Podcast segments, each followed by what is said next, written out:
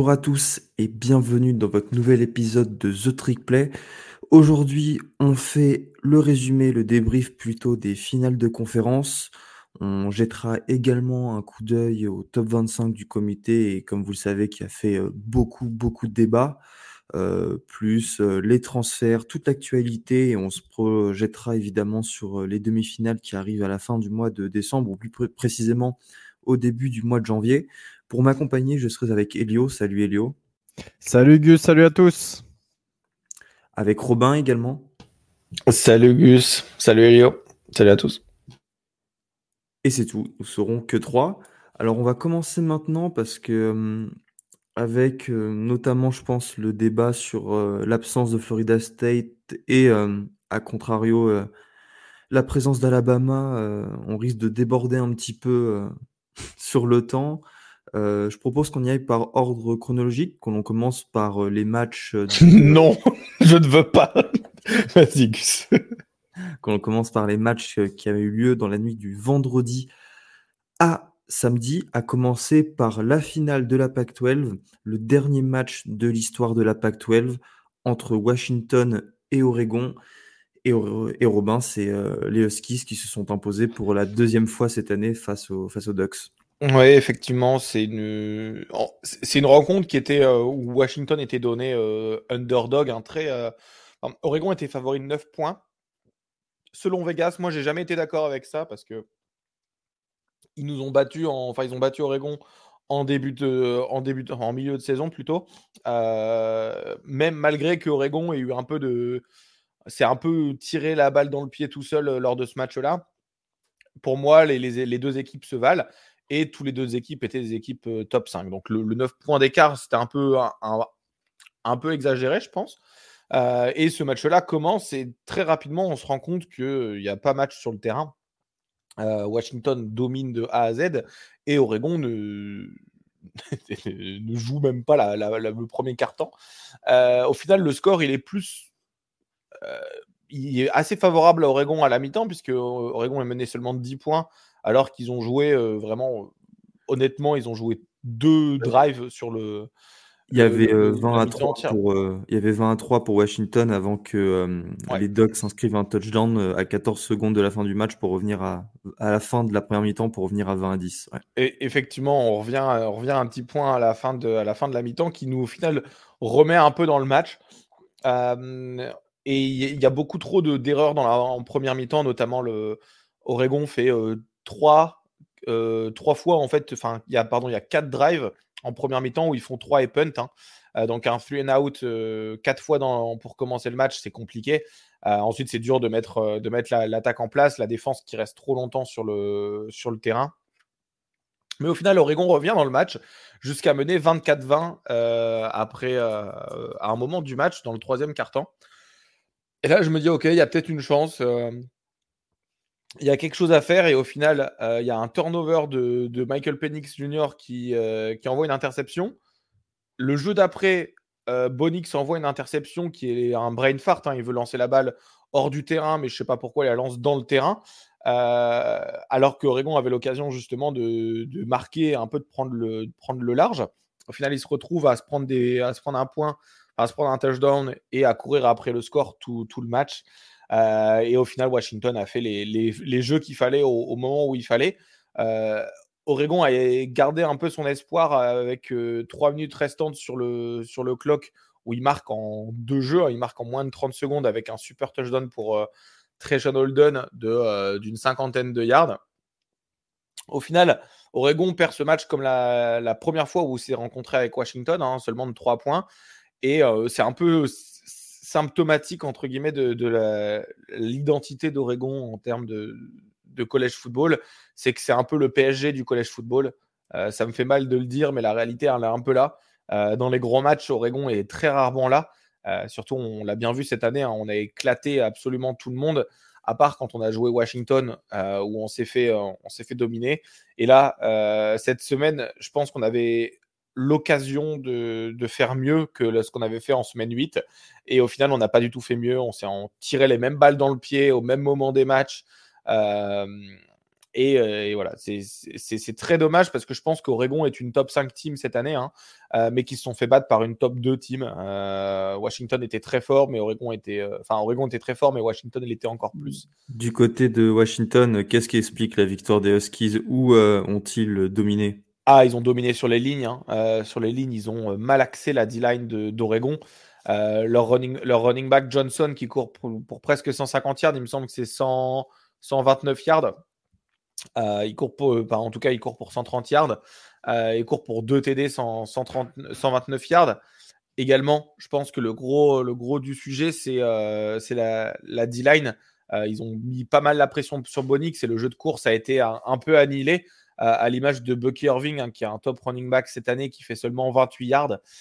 c'est pas assez pour gagner et Washington, ils ont dominé sur les lignes alors que c'était censé être l'identité d'Oregon. Ils ont dominé sur les lignes et avec leur passing game, hein, Michael Penix a fait un très très bon match. Euh, notamment avec des, belles deep balls pour, euh, pour En dépit, euh, en dépit d'une fiche statistique qui, au premier abord, ne paraît pas fameuse.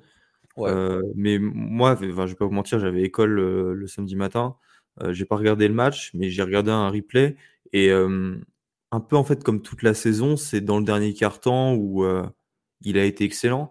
Euh, là, j'ai tout de suite en tête euh, deux actions. Robin, tu me corriges hein, si j'ai une bêtise. Euh, avec Macmillan. En fait, c'est son duo avec Macmillan qui a été excellent. et qui a permis notamment, bah, justement, quand, quand, vous revenez à 34-31, qui reste 2 minutes 45 sur le chrono, il va chercher la première tentative en 3e et 6 ou en 3e et 7 pour John Macmillan. Ouais, effectivement. c'est comme ça qui met, voilà, qui met fin aux espoirs d'Oregon. Et, mais c'est là où il faut saluer le play calling de, de Calendar dans ce, dans ce quatrième quart-temps. Euh, bon, évidemment, on, connaît tous euh, la première mi-temps, comme, euh, comme l'a dit Robin, mais ce quatrième quart-temps, ça a été le, plus important fondamentalement de ce match. Et le play calling offensif, pour moi, je regardais le match, j'étais stressé parce que ça pouvait s'effondrer. C'était vraiment un moment où, tactiquement parlant, tout était crucial en fait. Chaque, chaque appel de jeu était crucial. Et, non, excellent play calling, très bien exécuté par l'attaque. Et, voilà, ça donne ce résultat. Niveau statistique, avant de passer au match suivant, d'ailleurs qui concerne Oregon, Michael Penix termine à 27 passes complétées sur 39 tentés, 319 yards pour un touchdown et une interception. Mais c'est surtout Dion Johnson, hein, avec en 28 portées, a couru pour 152 yards et euh, deux touchdowns. Bonix a envoyé euh, trois touchdowns. Euh, il a été moins précis que d'habitude. Enfin, faut dire que son pourcentage de complétion sur l'année était juste, enfin, était hallucinant. Quoi. On approche, on doit avoisiner les 65, 75 ou 80 Là, ça a été un petit, ça a été moins bien à 62 ce qui se passe pour Oregon, Oregon se qualifie pour, du coup, pour le Fiesta Bowl. Donc, les Docs iront quand même à un bowl du Nouvel An. Et non, c'est pas le Fiesta Bowl. Si, c'est le Fiesta Bowl, Robin. Si, si, c'est le Fiesta Bowl contre Liberty. D'ailleurs, je me demandais. Liberty, on y vient. Et après, on parlera justement de vite fait de l'affiche et de tes doutes. Je sais de quoi tu vas me parler. C'est la victoire de Liberty en en finale pardon de la de la de la qu'est-ce que je qu'est-ce dis moi de la conférence USA euh, voilà parce que euh, les euh, Flames ont battu New Mexico State sur le score de 49 à 35 alors il faut dire que Diego Pavia, le quarterback des Aggies, s'est blessé à un moment du match, hein, ce qui a rendu la tâche encore plus ardue pour une potentielle victoire. Euh, ce qui permet à Liberty en fait de terminer la saison invaincue hein, euh, pour la première année de euh, Jamie Shadwell, l'ancien coach de Coastal Carolina. Ce qui fait que bah, Liberty a obtenu son ticket pour un bowl du Nouvel An. Liberty est en balotage avec SMU et Tulane. Et finalement, voilà, ce sont les Flames qui se déplaceront du côté du Fiesta Bowl à Glendale dans le stade des Cardinals pour y affronter Oregon. Tant d'autres choses à rajouter sur ça. beaucoup de personnes ont reproché le choix de Liberty parce que Liberty avait le calendrier le plus facile du collège football cette année, le 133e plus facile calendrier, si je peux le dire comme ça. Plus, difficile plutôt. 133e ah oui, difficile calendrier. Oui, le plus difficile, pardon, Elio. Et ce qui a gêné pas mal de monde, surtout avec les justifications du comité, qui, avec Florida State et Alabama, s'en fout de de, de, la saison invaincue. Mais là, comme par hasard, la saison invaincue rentre en ligne de compte pour, pour Liberty et non pas mais pour ils ont leur qui avait perdu deux matchs face à TCU et, et Oklahoma. et, moi, je me demande pourquoi, au-delà du choix de, de Liberty, pourquoi c'est Oregon qui se chope l'équipe du, du groupe of five alors qu'ils sont le huitième et que par exemple Ole Miss ou Penn State jouent le, se jouent entre eux. Alors USC était combien l'année dernière quand ils sont mis face à Tulane? Bah, USC avait perdu la. USC devait être 6 ou 7. Hein. il, y a, le roulement des balls pour les demi-finales et après, vous savez, euh, chaque ball euh, accueille une équipe d'une conférence en particulier. Il y en a certains, c'est à large. Enfin, c'est pas les mêmes paramètres tous les ans. Non, non, non, je sais, je sais bien. Non, mais c'est pour ça que je prends l'exemple de USC parce que USC était très bien classé, a tout de même été mis euh, face à Tulane et Tulane a, remporté le match. ouais, euh, mais là, c'est pas pareil. Hein. si, je, je pense pas que ce soit si mal. Euh, c'est peut-être l'ego qui joue là, Robin, sur, ce, Non, non, non, c'est pas, pour, pas pour ça. C'est surtout pour avoir un, beau match-up parce que je, pense que, en fait, moi, j'ai pas pu aller à Vegas parce que je, travaillais mais j'avais vraiment failli, failli aller. Du coup, je me suis dit peut-être pourquoi pas faire le, le ball game et s'il y avait eu un gros match-up, j'aurais fait le ball game euh, avec euh, d'Oregon. Donc, mais là, je ne vais pas aller me déplacer, voler jusque dans l'Arizona pour au final regarder Liberty jouer, tu vois. sachant que Liberty, c'est bien beau, mais la, ligne, elle est sortie, là, il y a, c'est plus 17 pour Oregon sur la ligne, donc ça prouve vraiment à quel point il y a une différence entre les, deux programmes qui est assez, assez énorme. Ouais. mais bah, bon, faudrait regarder quelle était la ligne euh, de USC face à Tulane l'an dernier. Quelqu'un peut aller vérifier pendant qu'on passe à la suite? Ouais, vas-y, bah, je vais aller vérifier euh, moi-même. Parce qu'en fait, moi, je vais pas pouvoir euh, forcément parler du, du titre de, de, Big 12, notamment, puisque moi, j'ai pas regardé ce match. J'étais trop, trop touché pour regarder du collège football assez tôt. J'ai regardé que la, que la SEC. Donc, si tu t'en occupes, je regarderai. On s'en occupe avec Elio.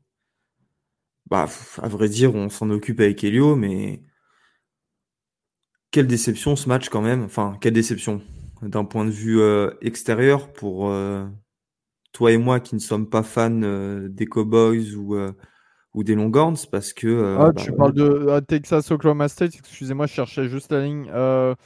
Non, non, mais je vais même pas, Gus, je vais même pas, je vais même pas vraiment parler de ce match. J'ai vu quelques actions, c'est tout. Ça m'a pas intéressé. J'ai même pas encore regardé le replay pour tout dire. Euh, en fait, moi, je l'ai quitté euh, au second carton, quoi. Mm. J'ai pas arrêté de dire que euh, la, la, Big 12 était assez intrigante cette année parce qu'on savait vraiment pas qui pouvait se hisser jusqu'en finale, quelle équipe allait être meilleure que d'autres, etc à part évidemment Texas sur le papier qui avait un peu plus d'arguments, également Oklahoma, mais qui sortait d'une saison décevante l'année dernière. Mais sinon, je trouvais que c'était une conférence ultra homogène, assez intéressante. Finalement, on retrouve Oklahoma State. Oklahoma State, pour moi, c'est. Or, ok, ils étaient à 9-3 sur la saison, mais c'était pas une belle saison, c'était pas des beaux matchs, pas des belles victoires. No disrespect pour, euh, pour Baptiste. Et les voir en finale, ça me hypait archi pas. Et j'ai eu raison parce que Texas les a éclatés 49-21. Il n'y a pas eu de suspense à la mi-temps. Il y avait un score genre 35 à 14. Euh, voilà. Puis on n'a jamais réellement eu de, Cowboys dans le match, j'ai envie de dire. ça a permis à Texas un petit peu d'asseoir son hégémonie, aussi de, valider sa place en, en playoff de college football. Mais en dehors de ça, c'était vraiment pas un match intéressant. C'était, c'était pas du tout le, match le plus attendu. Je crois que c'était le match d'ailleurs le moins attendu du week-end, en tout cas à mes yeux. Ah non, peut-être pas le moins attendu, mais le plus décevant, non? Que... Le, moins attendu, le moins attendu. J'avais ah beaucoup plus de suspense sur les autres matchs. Ouais, et moi je suis d'accord avec Elio. Avant même que. Le moins attendu, c'était Michigan, Iowa et euh, voir Florida State, Louisville. Hein. Bah, en fait, le problème, c'est que moi, Florida State, Louisville, justement, j'ai regardé, euh, bon, j'ai regardé le match quand même parce que c'est, euh, j'avais commencé un peu à, digérer, à digérer Oregon, mais avant, en fait, à rien avant que, le, ça se joue, euh, moi, j'avais vraiment du mal avec, euh, avec Oklahoma State en finale, puisque je me suis dit que ce pas la meilleure équipe qui allait, euh, puisque Oklahoma aurait eu plus de répondants, je pense, contre Texas. Et là, c'était un peu sûr, vu la traîne dans laquelle Oklahoma, State se dirigeait. Ils ont échappé belle à, BYU, ils ont échappé belle à Houston. ils ont échappé belle un peu depuis qu'ils depuis ont battu Oklahoma. C'est un peu le, une équipe un peu claquée. donc c'était sûr que Texas allait gagner. enfin, je comprends ce que tu veux dire. Non, t'es pas en train de me dire que Oklahoma aurait mis une meilleure, aurait mis une meilleure opposition. Enfin, aurait pas mis une meilleure opposition. Non, mais je suis d'accord avec toi, évidemment, mais on en revient toujours au même débat, quoi. Si Oklahoma était meilleur qu'Oklahoma State, bah fallait gagner, euh, fallait gagner Bedlam, quoi, tu vois. Et, eh moi, je pense que Oklahoma State, en fait, a laissé beaucoup d'influx euh, nerveux justement euh, à Bedlam, avec, il y avait besoin de battre ton rival qui, qui s'en allait, contre qui t'allais plus jouer avant, je sais pas combien d'années. Et comme tu le dis, bah après ça pesé euh, évidemment parce que ils ont perdu à UCF à Orlando 45 à 3. Euh, comme tu l'as dit, face à Houston et BYU, ils échappent euh, de peu à la catastrophe.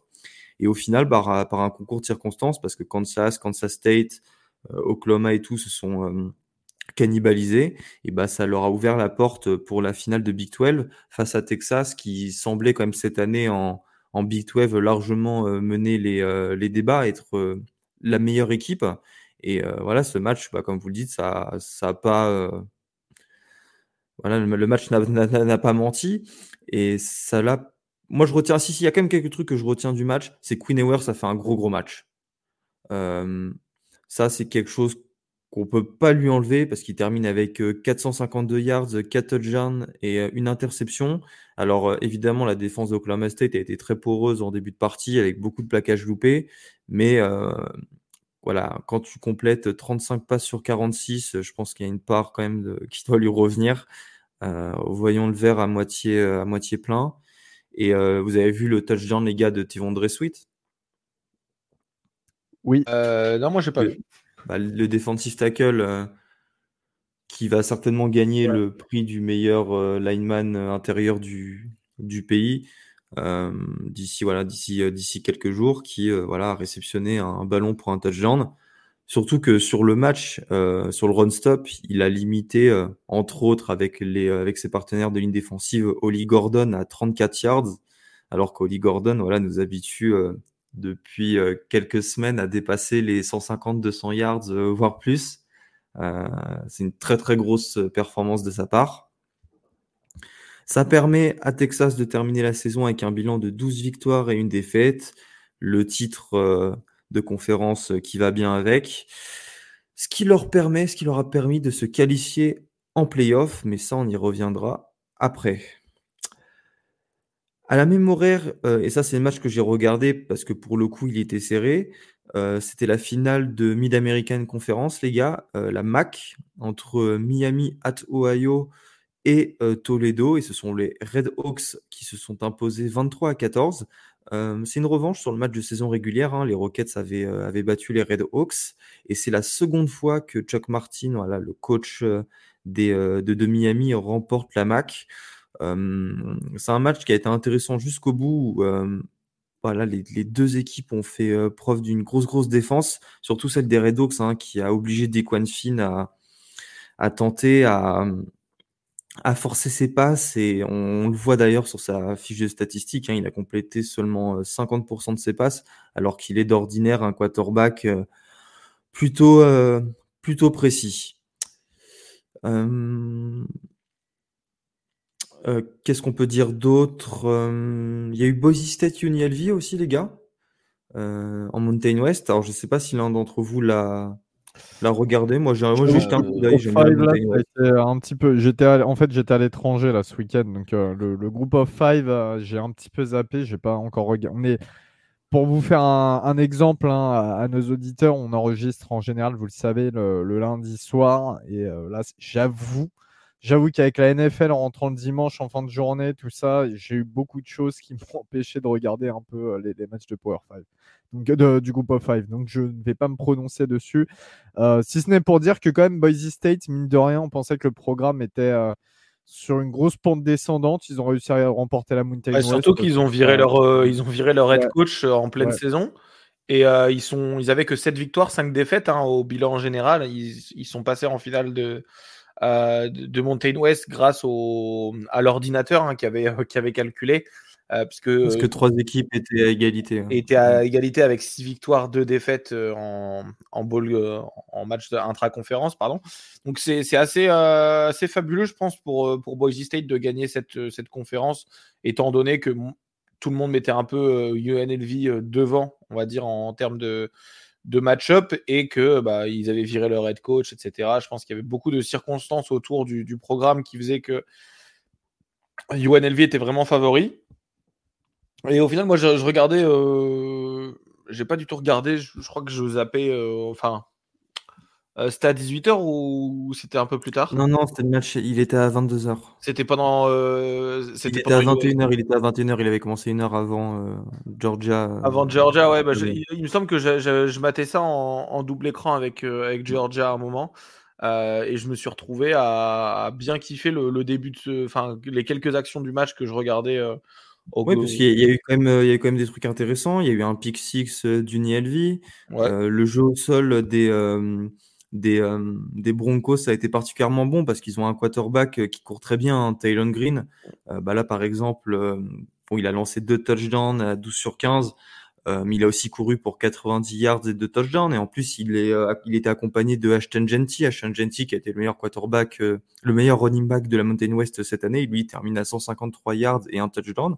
Et le revenant George Lani, qui a été blessé une majeure partie de la saison, euh, a couru pour 76 euh, yards. Euh, voilà, enfin, final, Boise State a couru pour 301 yards, ce, qui est, ce qui est beaucoup, et c'est ce qui leur a permis d'asseoir, de, de, trouver cette victoire et de remporter la Mountain West dans une année, comme Elio a dit, où on pensait que ça allait être compliqué pour eux. Et c'est peut-être là qu'on voit, qu'on comprend pourquoi en fait Boise State est la meilleure équipe de Mountain West depuis 25 ans. Euh, voilà, il y a peut-être une classe d'écart entre, entre ces Broncos et ces, Rebels, mais euh, saluons euh, la magnifique saison de UNLV. UNLV hein, qui termine avec un bilan de 9 victoires et 4 défaites. Et une finale, voilà, c'est pour un pour un programme comme celui de la fac de Las Vegas, c'est vraiment pas anodin. Vous pouvez me préciser, les gars, qui va affronter UNLV Je crois qu'ils vont affronter Kansas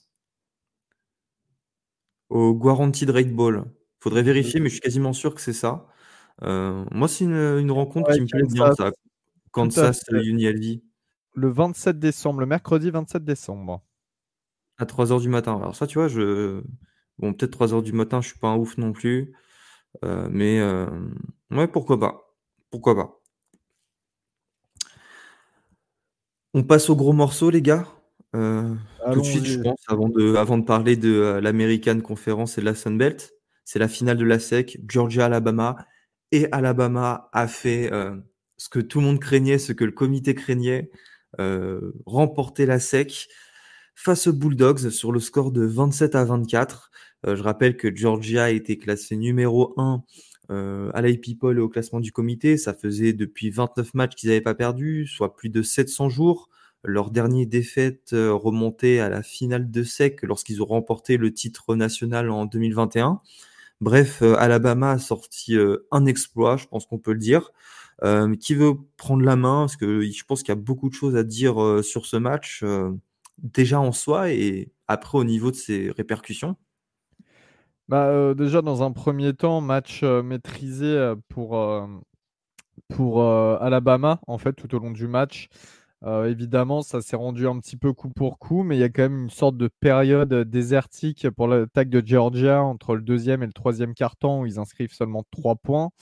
Euh, en face, le Crimson Tide, bah, ça a inscrit des points à chaque. Euh, même si parfois c'était qu'un seul field goal. Ils ont réussi à contenir, comme je le disais, cette attaque de, Georgia. Il y a une belle défense, je trouve. Ah ouais, avec un front seven exceptionnel. Hein. Ils ont, ouais, tu vois, ils ont par exemple, ils ont réussi à obtenir deux sacs et sept plaquages pour perte face à une des meilleures O-line, si ce n'est la meilleure du pays. Euh, pas la meilleure, mais une des meilleures, on, se comprend. Euh, voilà, on a eu un Jalen Milrow, bon, qui rend pas une fiche de stats exceptionnelle, mais qui a été efficace dans les moments importants, qui a lancé deux touchdowns. Bah, en fait, en fait c'est ça, mais je, je pense que c'est exactement le résumé de la saison de Jalen Milrow, ce que tu viens de dire. Ouais, non, mais c'est ça, parce pas, que pas en fait, pas forcément excellent, mais toujours là dans les moments importants. Et encore hier, au quatrième quart-temps, il a été excellent. Et les, gens, en fait, si tu veux, avec Milro, les gens essaient de lui donner un statut parce qu'il est quarterback d'Alabama et que c'est vrai que ces dernières années, les quarterbacks d'Alabama performaient très bien, allaient dans le monde professionnel, etc. Alors que pour moi, Milro, c'est le, parfait exemple du quarterback d'Alabama de la période post- post-draft de tous ces QB là, c'est-à-dire l'Alabama qui a un bon quarterback efficace dans ce qui, fait ce qu'il faut, ni plus ni moins. Euh, qui derrière ne, montre pas qu'il aura une grande carrière, mais en tout cas qui est efficace. Et en fait, euh, je pense que c'est ce que Nick Saban cherchait euh, cette année. Et il a trouvé finalement avec Minoro qui a stabilisé le poste alors que pas c'était pas donné en début de saison. Et là, voilà, bah, ça paye. Victoire face à Georgia, pourquoi pas Ouais, euh, moi c'était le premier match de la soirée que je regardais vraiment en, détail puisque voilà comme j'avais dit j'avais pas le goût de regarder des choses avant. Donc je me suis bien euh, bien penché j'ai essayé de regarder d'un regard très très extérieur sans sans parler de euh, ah j'aime j'aime pas j'ai envie qu'il gagne j'ai pas envie qu'il gagne etc et j'étais très surpris par le, début de match de, de Georgia où il fait en fait ils font deux qui font deux three and out hein, pour commencer le, drive. Euh, en gros, euh, Alabama euh, prend la balle. Georgia fait un three and force un three and out. Ensuite, ils vont marquer. Et ensuite, ils, ils, refont un three and out pour, pour Alabama. Et à ce moment-là, je me dis, OK, il y a deux three and out. Je revois le même match que Oregon.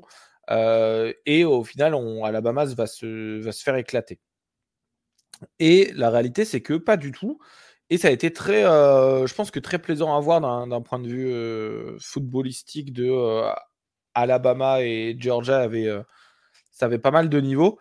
Et le, j'irais même un peu plus loin en, disant que le, niveau qui a été proposé par ces deux équipes, pour moi, méritait les playoffs des deux équipes en termes de ce qu'il y a sur le, le jeu, évidemment, hein, de, qualité de jeu. Après, euh, est-ce qu'on on mérite On, en parler euh, tout à l'heure, c'est à, vous de voir, oui, effectivement.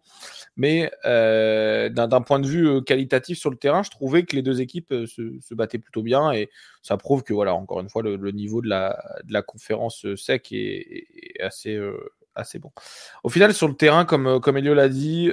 J'aime bien que tu aies dit que le niveau est assez bon et qu'il ne soit pas meilleur. Non, non, mais évidemment. Non, mais, justement, je, suis fan de. Non, mais on, est sur la même longueur d'onde pour cette année en, sec, tu vois. Oui, oui, effectivement. Et, euh, et du coup, je me suis posé la. Euh, rapidement reposé devant, devant le match. Et c'est un match qui est très serré au final. Bon, certes, il y a trois points.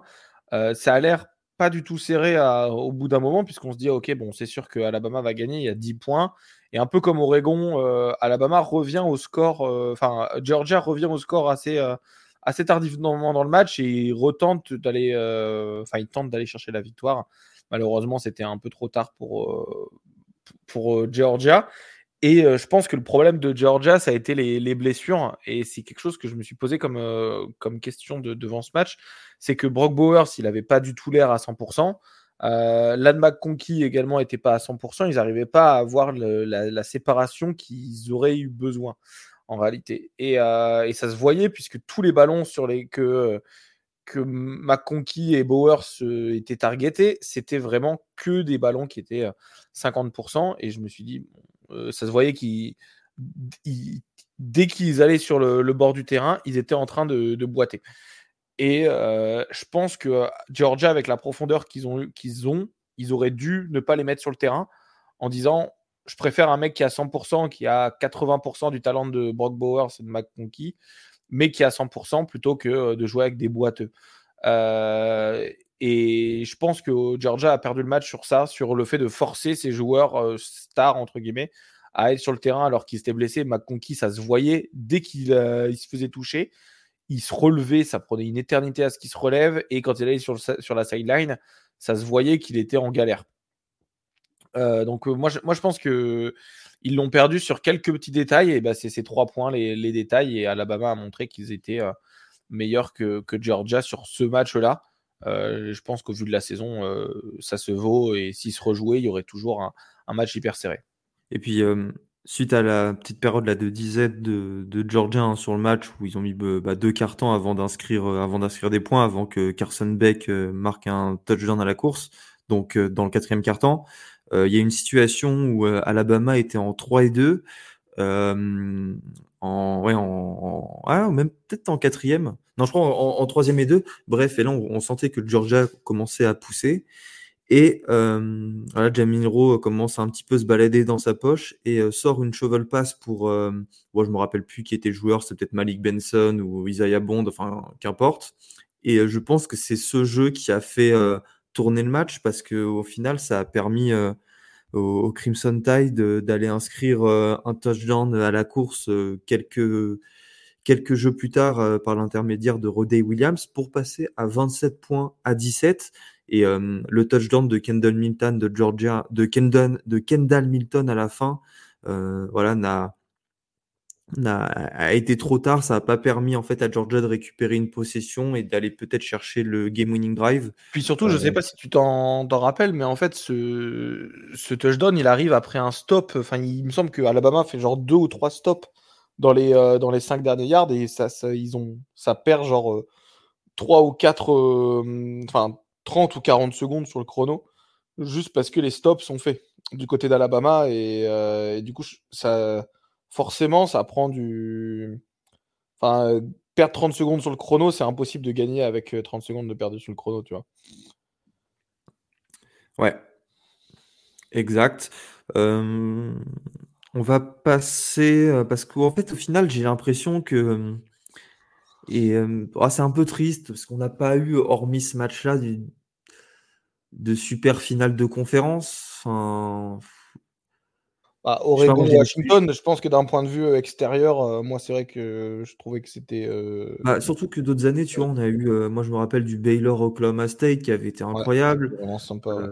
tu vois, on a eu des matchs comme ça. Là, j'ai pas trouvé, quand, hormis cette rencontre, où même si tu savais que les équipes étaient au-dessus, mais il n'y a peut-être pas eu de scénario assez de, de scénario Hitchcockien un peu. Euh, des trucs, oui, bah, bah ça, dans ce cas-là, il fallait, euh, il fallait avoir du Oklahoma, du. Euh, enfin, Oklahoma, Texas, et en, finale de Big Ten, faire un remake de game, tu vois. Oui, mais, oui, mais, oui, mais ça, le truc, c'est que après, c'est la vérité de la saison régulière qui parle, tu vois. Et, oui, moi, oui, de conférence merdique, et d'une séparation des conférences merdiques de la part de la Big Ten aussi, parce que oui, tous, les ans, euh, tous, les ans, celui qui gagne The Game, en fait, il se retrouve à jouer. Euh, ah oui, en playoff, mais c'est comme ça. jouer Purdu, tu vois. Bah, À jouer Purdu ou Iowa, c'est catastrophique. Oui, mais même d'une manière générale, même pour les autres matchs, parce que là, par exemple, on va passer au, à la finale de la Sunbelt, euh, Appalachian State Troy, et au final, il n'y a jamais eu match. bah, les Troyans, en fait, ont remporté euh, le match 49 euh, à 23.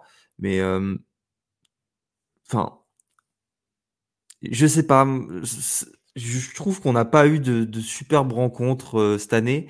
Et on a eu une belle saison de college football. Je trouve qu'on a eu une saison très homogène, mais il nous a manqué de d'upset, de trucs fous. Vous voyez comme le dire pendant la saison régulière? Ouais, pendant la saison régulière, même Arrête, finalement... tous les upsets en début de saison ah non, je peux pas te laisser dire ça. Il y, a eu des tonnes d'upsets en début de saison. C'est juste parce que là, tu es, sur la fin. Donc, il n'y a pas eu un Tennessee Alabama. Hein? Il n'y a pas eu de Tennessee Alabama comme l'an dernier, par exemple. Il n'y a pas eu un LSU bah, Alabama. Il y, a eu le, Texas à Alabama, par exemple. Ouais.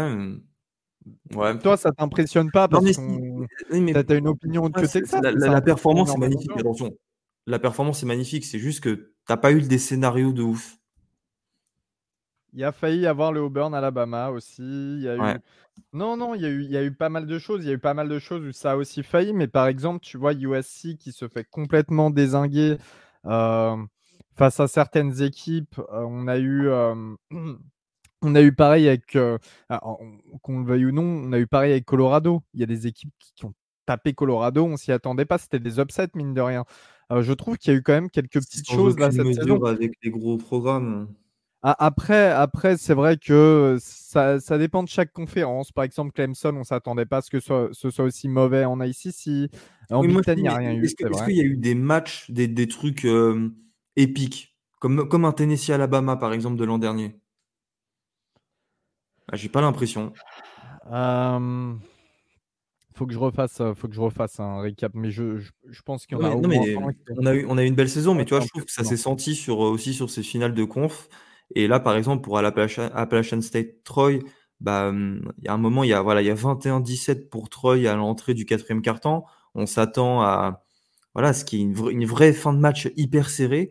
Et bah non, là, en l'espace de, mais de littéralement euh, 3 secondes, quoi, euh, enfin de, de, de, de, 20 secondes, Troy a mis deux touchdowns d'affilée pour passer à 35-17. Et euh, voilà, ça a mis fin à tous nos espoirs de, de fin de match incroyable. Euh, voilà, ce qui fait que les Troyans remportent la Sunbelt pour la deuxième année consécutive. Et là, il y a une performance à, sortir. C'est Kimani Vidal avec 233 yards et 5 touchdowns. plutôt pas mal ce que fait John Roll à, à, Troy. Et d'ailleurs, j'ai vu bah, Bar Henry qui nous a dit qu'il y avait des, des rumeurs de Sumrall à Tulane parce que le coach de Tulane, Willie Fritz, est parti à Houston. Là aussi, ça peut être quelque chose d'intéressant à suivre dans les prochains jours. Euh, à propos de Tulane, les gars, les, euh, la Green Wave a perdu à domicile face à SMU sur le score de 26 euh, à 14. Et en plus, bah, il me semble que SMU jouait sans leur quarterback titulaire. Leur quarterback titulaire qui était Preston Stone. Vous vous rappelez de Preston Stone, l'excellent quarterback lycéen qui a choisi SMU à la place de gros programmes. C'est finalement Kevin Jennings euh, qui a pris sa place, bon, qui sort pas une grosse grosse performance, mais euh, une performance suffisante pour permettre aux, Mustangs de, gagner leur premier titre de conférence depuis 1984. Euh, mais voilà, ça n'a pas suffi pour se qualifier au bowl du Nouvel An. C'est Liberty qui leur a coupé l'arbre sous le pied. des choses à dire, les gars, sur cette rencontre euh, bah ouais, mais je l'ai, regardé également cette, euh, cette rencontre. Je me suis dit, tiens, euh, ça, ça peut, ça peut être sympa. Et c'est vrai que c'était. moi, je trouvais ça plutôt plaisant à voir. Tulane a fait beaucoup d'erreurs techniques, je trouve. il y a eu pas mal de. Alors, Pratt lance deux interceptions, il me semble. Il faudrait que j'ai la stat sous les yeux. Il lance une interception, effectivement.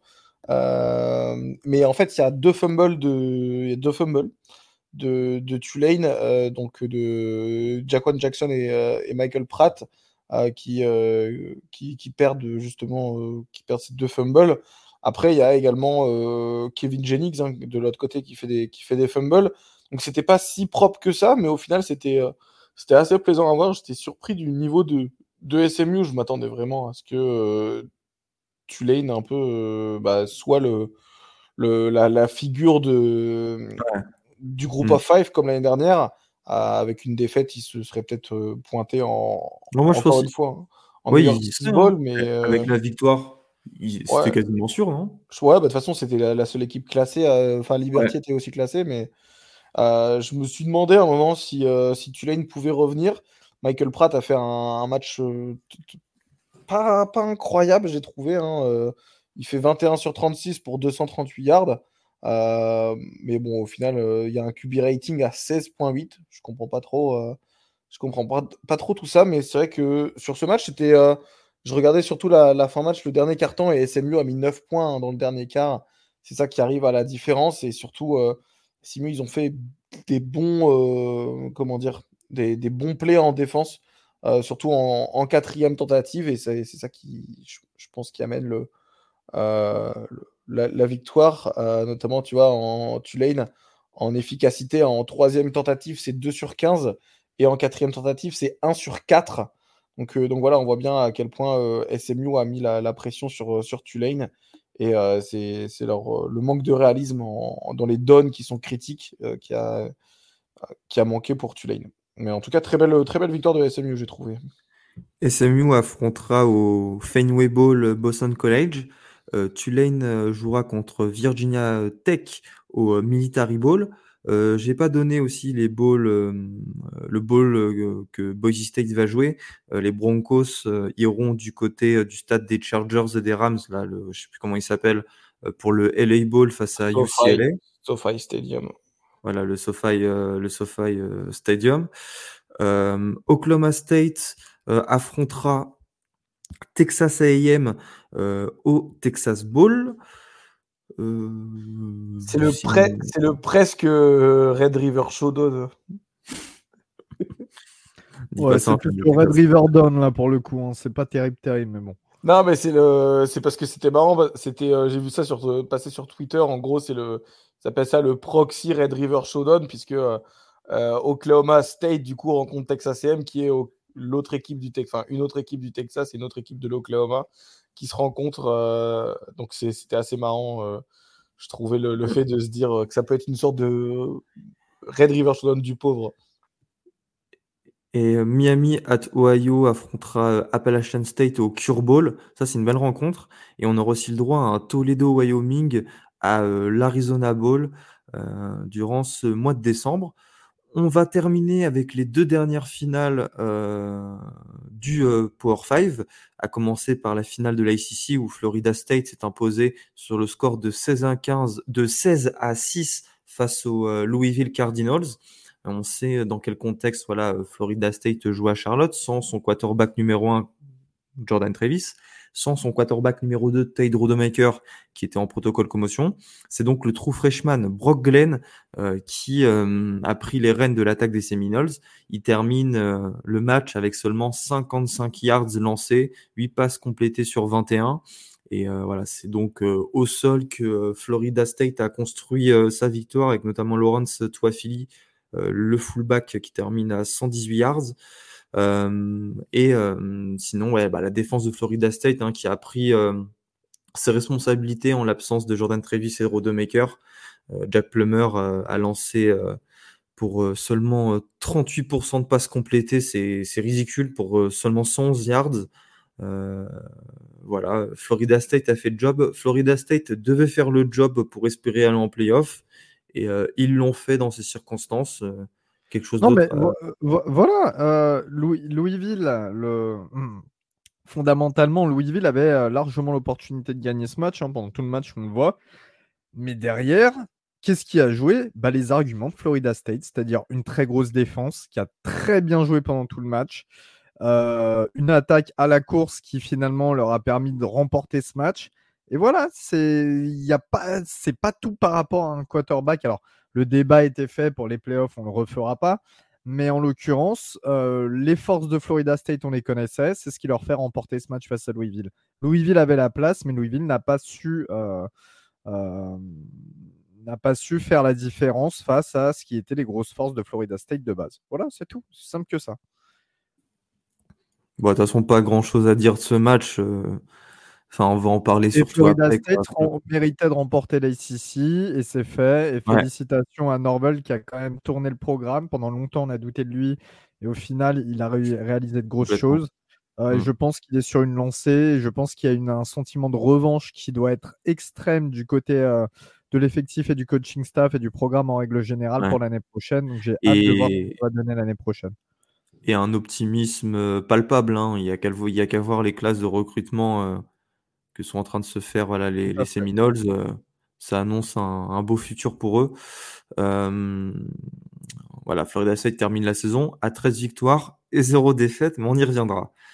Finale de Big Ten, là aussi on va aller vite parce que on... il s'est passé euh, ce qu'on attendait. Euh, les Wolverines se sont imposés 26 à 0 face à Iowa. Euh, Blake Corum voilà, a inscrit deux touchdowns. Je pense pas qu'il y ait euh, tant de choses à dire, si ce n'est que Michigan se qualifie pour la troisième année euh, consécutive en playoff après avoir remporté la Big Ten. voilà, c'est. Non, mais Iowa, Iowa ils se sont ramenés. Ils avaient un kicker qui, au poste de quarterback, très clairement. En plus, le mec fait 260 livres. Genre, tu vois sa dégaine, c'est même Big Ben, il n'a jamais, il jamais atteint ça. Comme d'hab, ouais, bah écoute, on défend. Voilà, on sait pas jouer une attaque. Ça a joué toutes les quatrièmes à Iowa, même les quatrièmes est très short, ça passait jamais. Euh, Michigan qui s'est baladé sans être non plus transcendant. Je suis désolé, mais Michigan, ça ne m'a pas non plus impressionné, notamment au niveau de l'attaque. La défense, il n'y a rien à dire, mais bon, c'est Iowa en face. Hein, on va pas non plus la défense, 3 turnovers. Mm. Tout un plat, mais euh, au niveau de l'attaque, c'était euh, voilà, JJ McCarthy, c'est pas terrible. Dès qu'il est sous pression, en fait, il prend 10 secondes pour lancer à chaque fois parce qu'il a la meilleure O-line du pays quasiment. Et quand bout de ces 10 secondes, bah, il commence à y avoir des défenseurs sur lui parce que ça reste la défense d'Iowa. il loupe ses lancers ou c'est très très chaud, c'est in extremis. la course qui n'a pas eu besoin de se développer réellement, mais c'est elle qui, marque les touchdowns pour, Michigan. Et puis voilà, il n'y a a pas grand chose à dire, comme tu le disais sur ce match. en fait, on n'apprend rien de et d'un Michigan qui va affronter Alabama en playoff et d'un Iowa qui risque de, payer cher là ce, bah, cette fin de, division dans la conférence à partir de l'année prochaine. Ah bah à partir de l'année prochaine, t'inquiète pas, ils feront plus une finale de, pour, pour les années à venir. mais en tout cas, bien content, bien content que les divisions s'arrêtent parce que c'était plus possible d'avoir. Tu as Penn State, Michigan, Michigan, Michigan State dans la même conférence. et Ohio State, c'était plus possible d'avoir une finale avec Iowa dedans. Tu vois. Mmh. c'était, c'était vraiment catastrophique le, moi, je suis trop, très, très déçu. Euh... Moi, moi, vous savez ce que je vais vous dire, les gars? Profitez de voir des petites équipes, enfin des petites, des, petites équipes, on s'entend, des équipes comme Iowa, Northwestern ou euh, Purdue en finale de Big Ten, parce qu'avec l'arrivée de USC, euh, Washington, Oregon et UCLA, tous ces programmes-là, euh, Maryland, Rutgers, euh, bon, pas Nebraska pour le coup, Minnesota, Iowa n'iront plus jamais en, en, finale de conférence et mais, mais c'est bien normal parce qu'ils sont pas au niveau. Ils sont pas au niveau, mais enfin bref. Et, euh, on marginalise. vas-y, de toute façon, c'est un débat, c'est. En, euh, en, tout cas, j'espère que le bar dans le dans le l'Iowa là qui a qui a dit euh, alcool pour tout le monde jusqu'à ce que Iowa marque un point. bah, ils, ils, ont bien pris une facture salée.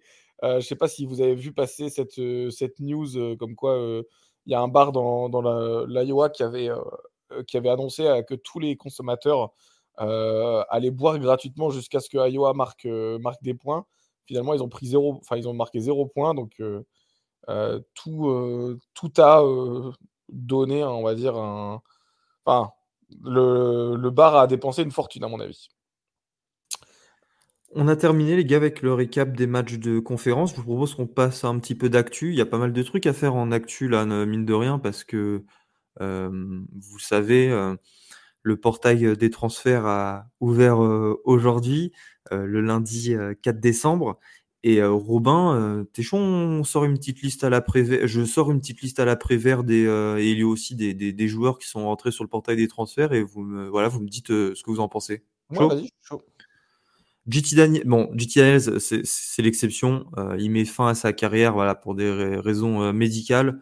Euh, il est passé par USC, Georgia, West Virginia et Rice. C'est un bon gars et il n'a pas eu de chance avec les blessures et j'aurais vraiment aimé voir sa carrière sans blessure, surtout après sa saison true freshman exceptionnelle avec les Troyans. Riley Leonard quitte Duke après deux très belles saisons à Durham. Euh, là aussi, Riley Leonard va être un quarterback très demandé sur le portail des transferts. Euh, ça parle beaucoup de Notre-Dame. Vous êtes d'accord?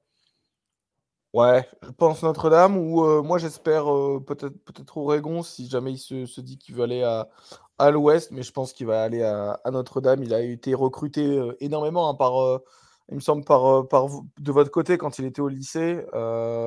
donc il y a déjà une relation qui est créée. Ah, T'es sûr qu'il n'avait pas été. Ah, peut si, tu as peut-être raison. Euh, il me semble que Ray Leonard a été assez pas mal recruté par, euh, du côté de Notre-Dame. Euh, donc, je pense que je pense que puis en plus, c'est typiquement le genre de QB qui vous irait bien. Moi, j'aimerais bien l'avoir, je le trouve très fort et un petit transfert, ce serait pas plus mal. Je, je pense aussi qu'il va aller à Notre-Dame. Par contre, j'ai quand même des réserves. En toute sincérité, j'ai quand même des réserves que ce soit un très gros upgrade chez vous et que lui, il évolue euh, réellement euh, chez vous, qui, step up encore plus. j'ai pas l'impression que vous êtes un environnement qui. Euh, je suis désolé de dire ça, Augustin, mais j'ai pas l'impression que vous êtes un environnement qui fait de, bons quarterbacks, des meilleurs quarterbacks. Après, c'est pas un pocket, pas, trop que c'est le cas et je pense que Léonard, ça va être pareil. demander à Riley Léonard de, te lancer comme tu demanderais un pocket passeur, euh, comme on peut en avoir beaucoup en college football, tu vois. Donc euh, c'est quand même. Euh, non, non, mais même par exemple, j'ai été un petit peu déçu de ce que ce qui a été produit avec Hartman cette année, en l'occurrence, tu vois, comme exemple. j'ai l'impression qu'un Riley Leonard, bah, justement, c'est va y avoir des limites à son niveau, mais aussi par, par le coaching staff. Donc je suis pas je pense que c'est un bon quarterback qui vous permet de rester stable, mais est-ce que ça va être un vrai step-up pour lui comme pour vous? Je suis pas certain. Euh, il pourrait aller à Ohio State parce qu'à Ohio State, euh, Kyle McCord est entré aujourd'hui sur le portail des transferts après une saison en tant que titulaire pour les Buckeyes. grosse, grosse euh, nouvelle. Hein, ça, c'était, c'était pas attendu, on va dire, en fin de saison. Ouais, complètement, complètement, complètement. Mike c'est pareil. Mike Cord, vous imaginez quand même le. Là, c'est un tremblement de terre. Je ne sais pas si on se rend compte, les gars. C'est un tremblement de terre. Alors, Mike Cord, on imagine qu'il a été poussé par la... vers la sortie par Ryan Day. Donc, c'est-à-dire que Ryan Day, il a en tête, voit, il sait qu'il va venir chez lui parce qu'il va, il va pas se, il va pas, il va pas s'appuyer sur les remplaçants de Mike Cord. Ça c'est apparemment ça serait pas trop le cas. Il... va aller chercher sur le portail. On se demande qui, mais je suis certain qu'il a quasiment un accord avec un QB. Euh, parce que Ryan Day veut sauver sa tête. Très clairement, c'est ça. Je pense qu'il s'est pris une, une, pression par le, le DA de d'Ohio State du style c'est la dernière saison euh, où, euh, où ça peut Enfin, c'est ta dernière saison, c'est ton ultimatum cette saison. Euh, du coup, voilà. Et Kyle McCord, c'est pareil. Il va avoir beaucoup d'opportunités pour atterrir à droite, à gauche. C'est un bon quarterback. Il a encore euh, du chemin pour se développer. Enfin, il a encore du chemin devant lui. Mais pour moi, ça peut devenir un très bon quarterback. Euh, je, pense qu'il va avoir beaucoup d'opportunités. D'ailleurs, attention, attention, Oregon peut-être. Oregon qui voudra un mec confirmé, qui a joué dans une équipe confirmée en Big Ten. On ne sait pas. Moi, je le voudrais pas trop, mais effectivement, comme tu disais, hein, c'est un tremblement de terre. Et ça intervient en fait deux jours après que Ryan Day était en conférence de presse, avait annoncé qu'il allait regarder toutes les positions pour le pour l'année prochaine et que tout était remis un peu en compétition. ça intervient deux jours après ça, donc je pense qu'effectivement, comme, comme l'a dit Elio, il avait quelque chose derrière la tête ça pourrait, peut-être, plaire à Cameron Ward. Cameron Ward, le quarterback, de Washington State depuis deux saisons, qui est aussi entré sur, le portail des transferts. Il y a aussi Will Howard à Kansas State après, allez, 3 ou 4 saisons en tant que titulaire aussi qui est rentré. Dante Moore, le true freshman titulaire, qui partageait le temps de jeu avec Ethan Gabbers à UCLA, voilà, qui quitte, les Bruins, après seulement un an là-bas. Euh, DJ Ugalele, quarterback d'Oregon State, qui euh, logiquement, euh, ainsi qu'avec son coéquipier Aidan, Aidan Shies, quitte Corvallis parce que voilà, Jonathan Smith est parti à Michigan State. Grayson McCall, le quarterback de Coastal Carolina, également, qui lui revend encore une fois sur le portail des transferts. L'an dernier, il était allé, mais il faut croire qu'il était tellement nul à l'école qu'il avait été refusé partout. Du moins, c'est les échos qu'on avait eus. Euh, non, tu as une bonne nouvelle aussi parmi tout ça, les gars. C'est Casey Thompson, le quarterback de Florida Atlantic. La NCA lui a donné un medical redshirt. Euh, lui qui s'est blessé euh, gravement, donc il reviendra l'an prochain pour une sixième saison de college football. Je rappelle qu'il avait commencé à Texas avant de partir à Nebraska pour enfin retrouver Tom Herman, le coach qu'il avait recruté à Texas, à Florida Atlantic. Il y a aussi Dion Gabriel, et ça on peut peut-être s'arrêter un petit peu sur Dion Gabriel. Euh, qui est titulaire à Oklahoma maintenant depuis deux ans, qui euh, lui aussi voilà rentre sur le portail des transferts une deuxième fois. Euh, il était, il avait déjà quitté UCF après sa blessure et là le voilà parti vers vers d'autres cieux. Ouais, Dylan Gabriel qui sort de deux grosses saisons statistiquement parlant. je pense qu'il veut faire une dernière saison. Il peut un peu coffrer avec une offre nil et dans un programme qui va eh ben, je sais, je sais pas, je sais pas où il veut aller parce que Gabriel, il pourrait euh, finalement se retrouver quarterback dans un petit peu n'importe quel programme. Mais euh, moi j'aimerais bien Oregon en vrai. Euh, on a une histoire un peu avec Hawaï. En, il vient d'Hawaï. C'est pas plus mal en vrai. Le problème avec, avec Gabriel, c'est qu'il y a deux facteurs. Il y a le facteur risque blessure parce qu'on sait qu'il est sujet aux blessures. Et le deuxième facteur, c'est qu'il est, il n'a plus qu'une année d'éligibilité. Et en fait, tu on remarque quand même qu'il y a pas mal de programmes qui prennent des QB avec au moins deux années d'éligibilité pour se donner un futur à moyen terme au lieu de changer de quarterback chaque année. Donc je ne sais pas, est-ce que ça va le desservir ou non, mais en tout cas c'est encore de la folie. Hein. Là aujourd'hui, la journée qu'on a eue au poste quarterback et sur d'autres postes, euh, c'est quand même assez fou au niveau du portail. C'est aussi assez fou euh, avec le coaching carousel. Euh, là, on a eu pas mal de ah, nouvelles annonces de coach. Juste, t'as pas parlé juste d'une chose. Euh, il y a Walter Nolan aussi qui s'est mis sur le portail hein, aujourd'hui. on a surtout parlé des, oui, des, des quarterbacks. Walter Nolan, l'ancien meilleur joueur de la classe 2023, qui était dans. ou 2022, peut-être dans la classe historique de Texas AM, qui rentre sur le portail des transferts. Logique, hein, Jimbo Fisher est parti. Il y a aussi Julian Fleming, l'ancien 5 étoiles, receveur 5 étoiles à Ohio State, qui a, jamais, qui a réellement jamais fait son trou, qui rentre sur le portail des transferts. Euh, de toute façon, là, vous savez, euh, tous les jours, ça va tomber en masse, les transferts. Euh, il n'y a qu'à aller sur notre compte Twitter pour savoir qui reste ou qui part. Ah oui, les gars, Spencer Petras a commit à Utah State aussi. On parlait d'Iowa tout à l'heure. Ouais, bravo. Oh, peut-être que peut-être qu'il fera une belle carrière là-bas. Et là, on, se rendra compte que le, problème, en fait, c'était euh, le bah, d'Iowa. Voilà. Mais euh, après, moi, je pense que l'une des plus grosses, euh, plus grosses nouvelles, effectivement, c'est des quarterbacks qu'on attendait déjà, qui, étaient là depuis quelques semaines. Sur le portail, notamment Willow Ward, on, l'avait un peu dit. Tyler Van Dyke également, hein, qui est une, une grosse prise. C'est vrai qu'on a on cite que ceux qui sont rentrés aujourd'hui, donc la date d'ouverture du, du portail officiellement, mais ceux qui avaient annoncé déjà partir, c'est des beaux poissons aussi. Donc à voir euh, qui a des relations avec qui et qui peut, euh, euh, qui peut aller faire des, belles choses, notamment les nouveaux coachs, hein, comme tu, l'as dit. les nouveaux coachs, généralement, ils vont essayer d'aller récupérer un quarterback, un gros quarterback pour commencer leur, leur carrière en tant que, head coach. Notamment, je pense à, à Elko du côté de Texas AM qui va essayer d'aller chercher, à mon avis, un des top 3 quarterbacks de la... en transfert. Et puis, euh, bah, voilà, pas, pas mal d'équipes aussi. comme euh, Il y a... Ouais. Il y a eu du mouvement, euh, ça concerne évidemment Robin, pas que les joueurs, ça concerne les coachs. Boise State a un nouveau coach? Ouais, ouais, j'ai plus le nom, j'ai plus le nom Danielson. Danielson, effectivement, qui était l'intérim head coach. Euh, effectivement, il gagne, euh, il gagne sa conférence. Je pense qu'il n'y a pas trop de raisons pour euh, lui dire bah non, finalement, tu n'es pas coach titulaire chez nous. Donc, effectivement, ils l'ont ils l'ont validé en tant que. ils l'ont passé de intérim à temps plein. Donc, bravo, il n'ira plus chez Adeco dessus. Elio, c'est Houston qui a retrouvé un, qui a trouvé un remplaçant à Donald Gerson?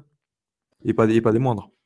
Ouais, tonton Fritz, euh, le, coach de, de Tulane. Hein, Comment ça, tonton Fritz? On dirait euh, une mauvaise blague de Papy Schulz. Ou ouais, effectivement. j'étais en Allemagne ce week-end quand je vous ai dit que j'étais parti à l'étranger. Donc, euh, je suis peut-être inspiré de la, frontière. Mais en tout cas, Fritz qui donc part du côté du. Pour moi, attends, désolé, désolé. Pour moi, Fritz, c'est Florian Fritz. Peut-être que Robin c'est de quoi je parle si je dis Non, mais beaucoup, beaucoup ont la, la Oui, ça me, ça je Crois que je pas non plus, Gus. Euh, merci, merci de, de me sous-estimer. Mais euh, en l'occurrence, bref, Fritz qui part à Houston, c'est assez euh, étrange parce que c'est vrai que mine de rien, on s'attendait à ce qu'il parte peut-être un petit peu plus haut qu'Houston. Euh, voilà, donc moi je trouve que c'est un recrutement euh, très très intelligent et très bien de la part des Cougars. Évidemment, c'est quelqu'un, Fritz, à qui il faut donner le temps. Hein. Il a fallu prendre du temps pour tout installer à Tulane. Ça va être pareil pour les Cougars qui évoluent en Big 12, donc il y a aussi beaucoup de concurrence. Euh, mais, mais, je trouve que c'est une très bonne prise pour, pour Houston. Voilà, tout simplement. Et l'année dernière, Gus, il me semble qu'il était pressenti pour je ne sais plus quel poste. Georgia Tech. Hein? Georgia Tech. Ah oui, non, oui, Georgia Tech. Ah oui, non, non, euh, ce même niveau alors. Ok, voilà. Mais en tout cas, voilà, je pense que c'est un coach aussi euh, qui, peut faire évoluer, tourner un programme. C'est, ça va être intéressant à suivre en Power 5. Euh, ouais, attention à ce qui va se passer à Tulane. la, saison gueule de bois l'an prochain, voilà, je, le vois gros comme ah, une ça arrive, ça arrive en Y. Hein. Indiana aussi a trouvé un remplaçant à Tom Allen avec Kurt Signetti. Euh, le coach de James Madison qui a lui aussi un petit peu un même profil que Calen Deber dans le sens où c'est des gars qui ont entraîné aux échelons inférieurs et qui ont toujours été des champions qui quand, vous regardez en fait leur leur, leur, bilan total victoire-défaite, c'est genre du 140 victoires pour 15 défaites, enfin des, chiffres hallucinants. Euh, j'ai vu là, je vois un petit peu sur les réseaux sociaux, il a pris son rôle très à cœur. Hein. Il commence à lancer des scuds à Michigan, Ohio State, tout ça. Euh, voilà. Et il n'a pas choisi la facilité, hein, parce qu'Indiana, c'est peut-être l'un des pires programmes du euh, Power 5 et l'un des programmes où c'est le plus dur de, gagner. Donc, bonne chance à lui. San Diego State récupère le coordinateur offensif de Colorado qui était avant le head coach de Toledo, Sean Lewis. Et UTEP, Robin est allé chercher son coach pour remplacer Dana Dimel en FCS. Ouais, effectivement, hein, c'est le. Alors attends, j'ai plus du tout le nom du mec encore une fois. Il vient d'Austin P. Ouais, d'Austin Pay. j'ai plus le nom du, plus le nom du gars. Je suis désolé. mais effectivement, l'ancien coach de Austin Pay qui, qui s'en va du côté de, de UTEP. Donc UTEP qui sort d'une saison qui est quand même assez, assez compliquée de leur, leur côté. Donc j'espère que ça remettra un nouveau. un Scotty Walden. Ouais, c'est ça. Scotty Walden qui mettra du nouveau, du nouveau, un nouveau souffle au programme de, de El Paso. c'est aussi l'un des programmes où c'est plus compliqué de gagner. Hein, UTEP. Euh. Dana Dimel avait fait une belle saison là, il y a, je crois, deux ans, ou peut-être l'an dernier, je me rappelle plus. Mais euh, mine de rien, voilà, c'est quasiment. Euh, bah, tiens, mine de rien, les Miners, j'ai même pas fait exprès. Oh, elle est belle, elle est belle. ouais, j'ai pas fait exprès en plus. D'habitude, j'essaie un petit peu de réfléchir, quoi. Mais, mais voilà. Allez, on va passer, les gars, au, au top 25 du comité. Euh, alors, je vous cite euh, d'abord euh, les quatre premières équipes. Numéro 1, Michigan. Numéro 2, Washington. Numéro 3, Texas. Et numéro 4, Alabama. je rappelle que les quatre premiers du classement du comité, du top 25 du comité, se qualifient pour le Sugar Bowl et le Rose Bowl qui cette année font office de playoff. Le premier Michigan affrontera au Rose Bowl le quatrième Alabama. Et Washington, le deuxième, affrontera le troisième Texas au Sugar Bowl. On va parler de Michigan d'abord. Michigan est premier, on est d'accord qu'il n'y a pas de débat. Ouais, en même temps, quand tu joues en finale de Big Ten, bon. voilà. Ah, Michigan a a, quand même battu, il euh, faut, rendre à César ce qui est à César. Après avoir eu un calendrier euh, hors conférence exceptionnel, euh, non, ils ont quand même battu Penn State et, Ohio State. Bon, voilà, je pense que ça se joue pas loin avec Washington, mais, mais, les saisons finalement. La saison décevante de USC, la saison un petit peu décevante finalement de Utah pèse dans la balance si tu veux comparer les deux programmes. Voilà. En deuxième, Washington. Euh, là aussi, ça souffre d'aucune euh, contestation. Moi, j'aurais peut-être mis Washington premier juste pour que les Huskies, en tant qu'équipe de Pac-12, jouent au Rose Bowl, mais euh, c'est parce que voilà, je suis un peu à cheval avec ces trucs-là. Mais ça changera au fait que Washington se qualifie pour les playoffs et puis ça permet surtout à Washington d'éviter Alabama. Donc, Après, ouais, effectivement, ça permet d'éviter Alabama. Après, ça, ça les fait jouer loin. Donc, ils, ont l'équipe, ils seront l'équipe à domicile du côté de, du Cotton Bowl, il me semble, hein, qui est la. Non, c'est le Sugar Bowl. Le Sugar Bowl, pardon, euh, à la Nouvelle-Orléans. Donc, c'est assez loin d'aller jouer à la Nouvelle-Orléans quand tu es l'équipe à domicile, surtout que Texas, euh, enfin, tu es censé être l'équipe à domicile, mais surtout que Texas, forcément, bah, ils se prennent le. Euh, juste, c'est juste à côté de chez eux, en la Louisiane. donc, ils seront techniquement l'équipe à, l'extérieur, mais il n'y aura que le maillot hein, qui sera euh, qui indiquera que c'est l'extérieur. Donc c'est assez dommage, je trouve, pour Washington de jouer très très loin de chez eux. Euh, ouais. Et qui joue pas au Rose Bowl, évidemment, pour, euh, pour toi. Je suis d'accord avec toi. Et, en quatrième, Alabama. Et je pense que c'est là où on va s'arrêter. Parce que vous le saviez, il y avait un débat pour savoir qui allait se qualifier euh, en playoff avec cette quatrième place, notamment entre Alabama, Georgia ou Florida State. Florida State euh, qui était euh, voilà, qui, a terminé la saison invaincue et champion d'une conférence du Power 5 l'ACC. Alabama qui remporte la SEC, mais qui perd un match en saison régulière à domicile face à Texas. Et Georgia qui remporte tous ses matchs, sauf la finale de, de SEC. Je commence avec toi, Elio. Tu fais partie des gens qui pensent que Florida State méritait cette place? Bah évidemment, évidemment, et c'est assez, facile, euh, c'est assez facile euh, d'argumenter. Non, mais alors, je sais, je connais d'avance les contre-arguments qui vont être faits en expliquant le point de vue du comité, mais moi, en fait, je m'en fous du comité. Là, je vais parler euh, d'équité sportive et juste de, de, manière naturelle, mais Florida State est en saison invaincue. Dans une conférence du Power 5, qu'on veuille ou non, qu'on soit d'accord si que ce soit la plus mauvaise actuellement du Power 5 ou pas. la Big 12, c'est pas non plus la folie, hein, on va pas se mentir. dire un truc ou pas à propos de ça? Ouais. Parce qu'on dit que l'ICC est mauvaise. Mais attendez, l'ICC. Qui a. Enfin, regardons les rencontres d'ACC et de euh, SEC euh, cette année, les gars. Hein, parce que moi, je veux bien qu'on dise que l'ACC est moins bonne que la SEC. Je pense qu'un bah Déjà, il n'y a pas des cupcakes en début de saison tout au long de la eh. saison. Ils ne jouent pas Samford et. Euh, mm. Samford, hein, je n'ai pas dit Stanford. Samford et, euh, et Non, non, mais c'est clair. Non, et puis en dehors de ça, pareil. en ACC, bas LSU en SEC et Florida en sec. Et Florida en sec. et qu'on ne dise pas que Florida, euh, ceci, cela, machin. Florida, il y avait juste le quarterback remplaçant. C'était pareil pour FSU et c'était à Gainesville le match. Alors qu'on commence pas à me la faire. Oui, mais Florida, ils sont pas terribles cette année et tout. Moi, j'entends à longueur de journée que la, sec, euh, c'est pas pour tout le monde. C'est pour ça que tu en as des fois qui ont des bilans pas terribles, machin, parce que c'est ultra dur et tout. Florida State a remporté les deux matchs qu'il fallait remporter euh, face à des équipes de SEC.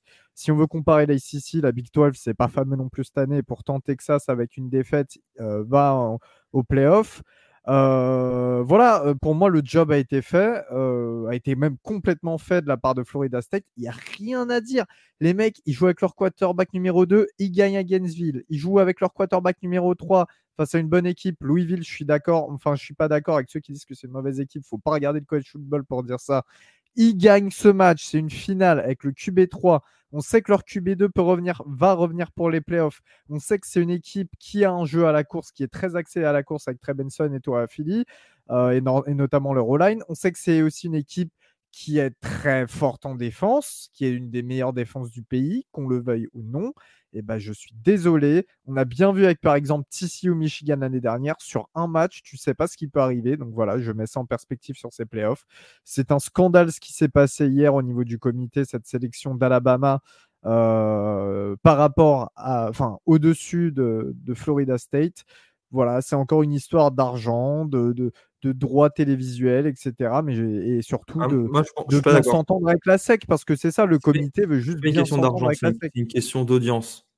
Parce oui, d'audience. une, fan, après, Après, Florida State a une aura à travers tout le pays. Hein. Euh, c'est ce que je te dis, donc c'est pas une question d'argent, c'est juste une question de le comité a peur que Florida State se fasse éclater.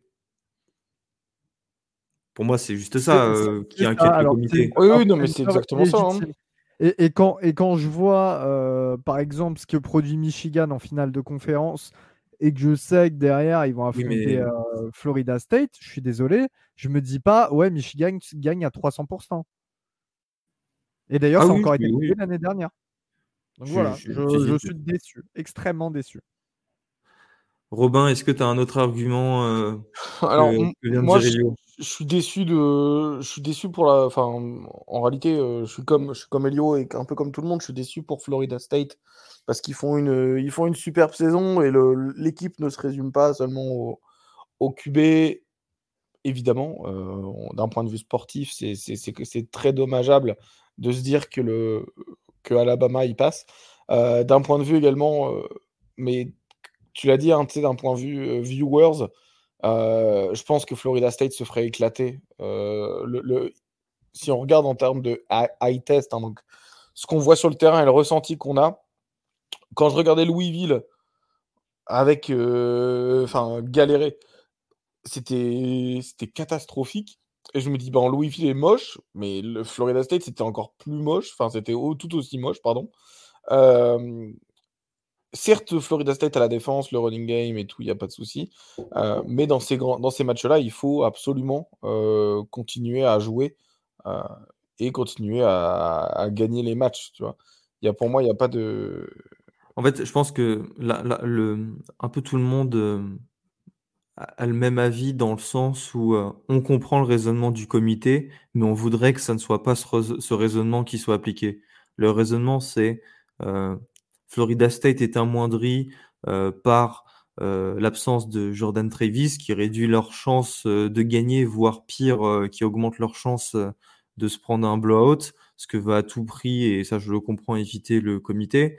Et de l'autre, nous, le raisonnement que l'on veut voir appliquer, c'est-à-dire bah, mettre les quatre équipes les plus méritantes et non pas forcément les, les meilleures.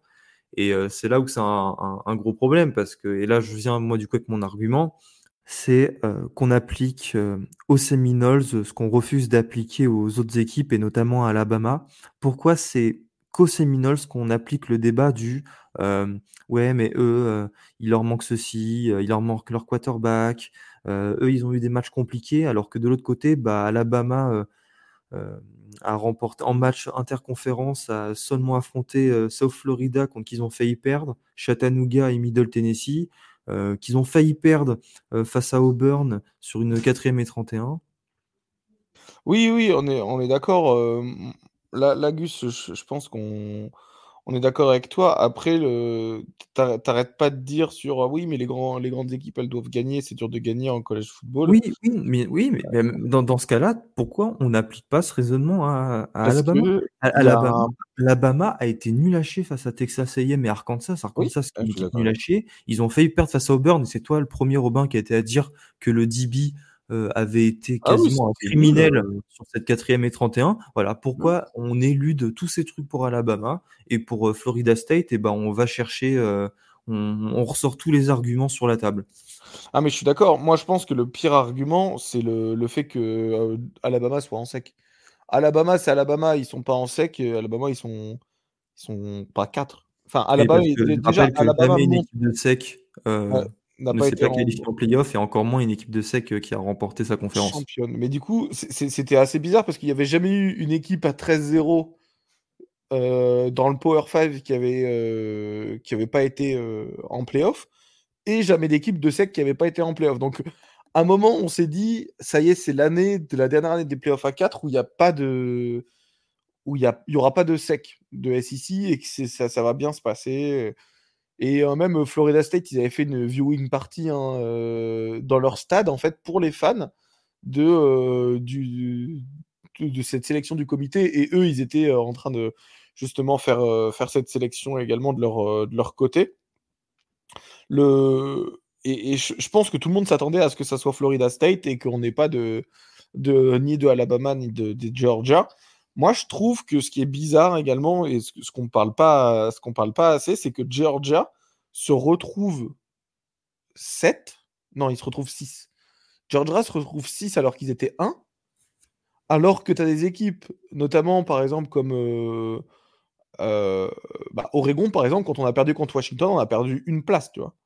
Euh, et eux, ils perdent 6 places alors qu'ils sont invaincus depuis 30 matchs. Je trouve que c'est vraiment dur pour, euh, pour Georgia également d'un point de vue, euh, parce qu'on parle beaucoup de Alabama qui a eu sa place, mais de Georgia, ils ont 30 matchs sans défaite, ils ont tout pour défendre leur three-peat, ils perdent le un seul match alors que tu as des équipes qui ont un seul... C'était plus important de la saison. Après, je suis d'accord, ça explique peut-être pas le fait qu'ils soient aussi loin, effectivement. Texas, par exemple, tu vois, ils ont perdu un match aussi. Hmm. Qui est-ce que tu dis que tu mets Texas ou Alabama ou Georgia? Moi, tous les jours, je mets Alabama, euh, Georgia au lieu de Texas. Ouais, mais Texas gagne sa conférence. Texas est allé gagner Alabama alors oui, que mais sa conférence, a eu un, moins, vu une promenade de en finale. toute l'année. Tu vois, en finale. Le, truc, c'est que en finale. Le, le, calendrier de Georgia a été très facile toute l'année. Ah, Georgia, ils ont joué Missouri, ils ont joué Tennessee, ils ont éclaté Kentucky. Tennessee, c'est nul. Kentucky, c'est nul. Non, mais toutes les équipes qu'ils ont jouées, qui étaient classées, qu'ils ont eu besoin de gagner, ils ont battu. Ils ont éclaté, ils ont battu Missouri. Enfin, excuse-moi, mais tu as beaucoup de. Euh, Georgia, ils ont. Ça fait un an qu'on sait qu'il n'y a que cette finale de conférence qui sera importante pour eux et ils la perdent. Mais bon, le, problème, il n'est il est pas là. Pour moi, le problème, il est de comment est-ce que tu perds 6 places alors que tu n'as pas de défaite depuis, euh, depuis 30 matchs? Ah, mais le, truc, c'est le message qui est envoyé, c'est c'est OK de perdre en septembre. En fait, le message qui est envoyé, c'est Ah bah c'est OK de perdre en septembre, mais tu bah perds en novembre. Bah si, bah, euh, Texas, ils ont perdu quand? Ils ont perdu en octobre, ok, ça marche.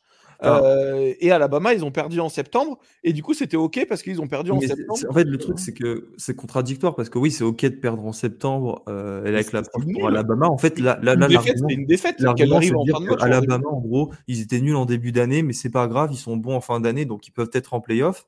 Et de l'autre, c'est en fait, tu dis euh, indirectement, ouais, mais en fait, jouez pas des matchs compliqués en début de saison, ils servent à rien. C'est ça en gros qu'on a dit à Florida State. C'est vous avez programmé LSU, mais vous n'auriez pas, vous auriez pas dû programmer LSU parce qu'on s'en fout de gagner ou de perdre en, première semaine. Bah, c'est pour ça que je trouve ça contradictoire. Je suis d'accord avec toi. Non, mais le problème de FSU, c'est pas d'avoir gagné à la fin, c'est d'avoir perdu Jordan Travis. S'ils avaient perdu Jordan Travis en semaine 2, et c'est ce qu'il avait tweeté, hein, il avait d'ailleurs tweeté Jordan Travis, je regrette de ne pas m'être cassé la jambe plus tôt, parce qu'on aurait vu que Florida State, c'est plus que le QB. Et moi, je suis totalement d'accord avec lui. C'est-à-dire qu'ils n'ont pas perdu de match, mais s'ils avaient gagné tous les matchs en Power 5 depuis, depuis septembre, sans leur QB, ils auraient été en mode ah, bah, juste leur QB, il est nul, comme JJ McCarthy avec Michigan, tu vois. Et là, le problème, il était là, il était résolu. Sauf que c'est la fin de saison et ils gardent que la fin de saison en tête. Et c'est catastrophique de garder que la fin de saison. Bah, en fait, ils, il gardent euh, que la fin de saison par opportunisme parce que je pense qu'en fait, dès le départ, il, part du principe qu'il faut qu'il y ait, quoi qu'il arrive, une équipe de sec. Et à partir en fait de ce premier euh, postulat, bah, tu adaptes tes arguments. Et, euh, là, pourquoi est-ce que tu mets pas ça, fait naître des incohérences. Pourquoi est-ce que tu mets pas Georgia dedans au-dessus de Texas? Ils ont tous les deux une défaite. Oui, mais alors pourquoi tu mets Alabama devant Texas alors que Texas a battu Alabama de 10 points à Tuscaloosa? Oui, mais non, mais dans ce cas-là, pourquoi est-ce qu'on met Alabama qui joue juste, ils gagnent le dernier match de la saison? Mais ils gagnent pas les, ils gagnent pas contre Texas. après, ils battent Georgia, donc ça veut dire que tu mets Georgia devant euh, l'équipe euh, contre qui bah, les Bulldogs ont perdu. Bah, tu vois, là, on est. Enfin, y a... le truc, c'est que c'est tellement compliqué. En fait, je trouve qu'on a été dans une année. En fait, en fait non, c'est ça le problème de cette année, Robin. je pense qu'on est dans la pire année parce que tu as 8 équipes qui méritent d'être en playoff. C'est ça, il y, a 6 équipes qui méritent d'être en playoff, alors que depuis 2014, bah, en fait, on sait euh, très bien qui doit aller en playoff. Parfois, il y a eu quelques petits débats, mais c'est jamais allé plus loin. Généralement, le débat, il est autour du quatrième spot. Il n'est pas autour du 3 à 4, tu vois. Et il n'est pas autour du. Généralement, c'est entre le quatrième ou le cinquième. C'est pas entre le quatrième et le huitième, tu vois. C'est ce qui a rendu la tâche très compliquée au, comité. Et moi, je pense que là, cet argument pour cette saison, c'est le meilleur pour les playoffs à 12. C'est le meilleur pour les playoffs à 12, que t'aimes ou que t'aimes pas. Hein. D'un point de vue purement euh, fan, tu justifies l'année des playoffs à 12 en mode, mais regardez l'année dernière. Enfin, les playoffs à 12, ça fait déjà longtemps que c'est validé, mais de se dire, aux fans, tu vois le, fait que tu étais euh, derrière, maintenant tu as les playoffs à 12, tu seras 12 tu pourrais y aller quand même. Et les gens, en fait, ils vont être. Maintenant, c'est quand tu seras l'équipe 13-14 du pays, personne s'indignera, à part si toi, tu es l'équipe de la fanbase du 13 ou 14.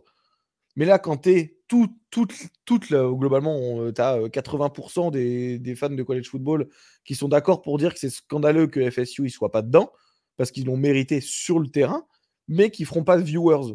Mais là, en fait, à 12, tu leur dis, ben, on s'en fout des viewers puisque de toute façon, on te donne ta chance d'aller loin. Bah, c'est pareil. Et qu'on aime ou qu'on n'aime pas, c'est le meilleur argument cette année pour les playoffs à 12 qui partent bien. Puisque aujourd'hui, tu as faire l'avocat du diable. Moi, je veux dire que c'est le meilleur argument pour euh, une finale nationale euh, à deux classique à deux sans playoff, Michigan contre Washington. Oui, mais dans ce cas-là, euh, tu fais ton calendrier à 12-0 et tu joues personne. Ouais, mais dans, dans ce cas, Gus, euh, Michigan contre Washington, qui sont deux équipes invaincues, pourquoi pas Florida State qui est aussi invaincu, tu vois.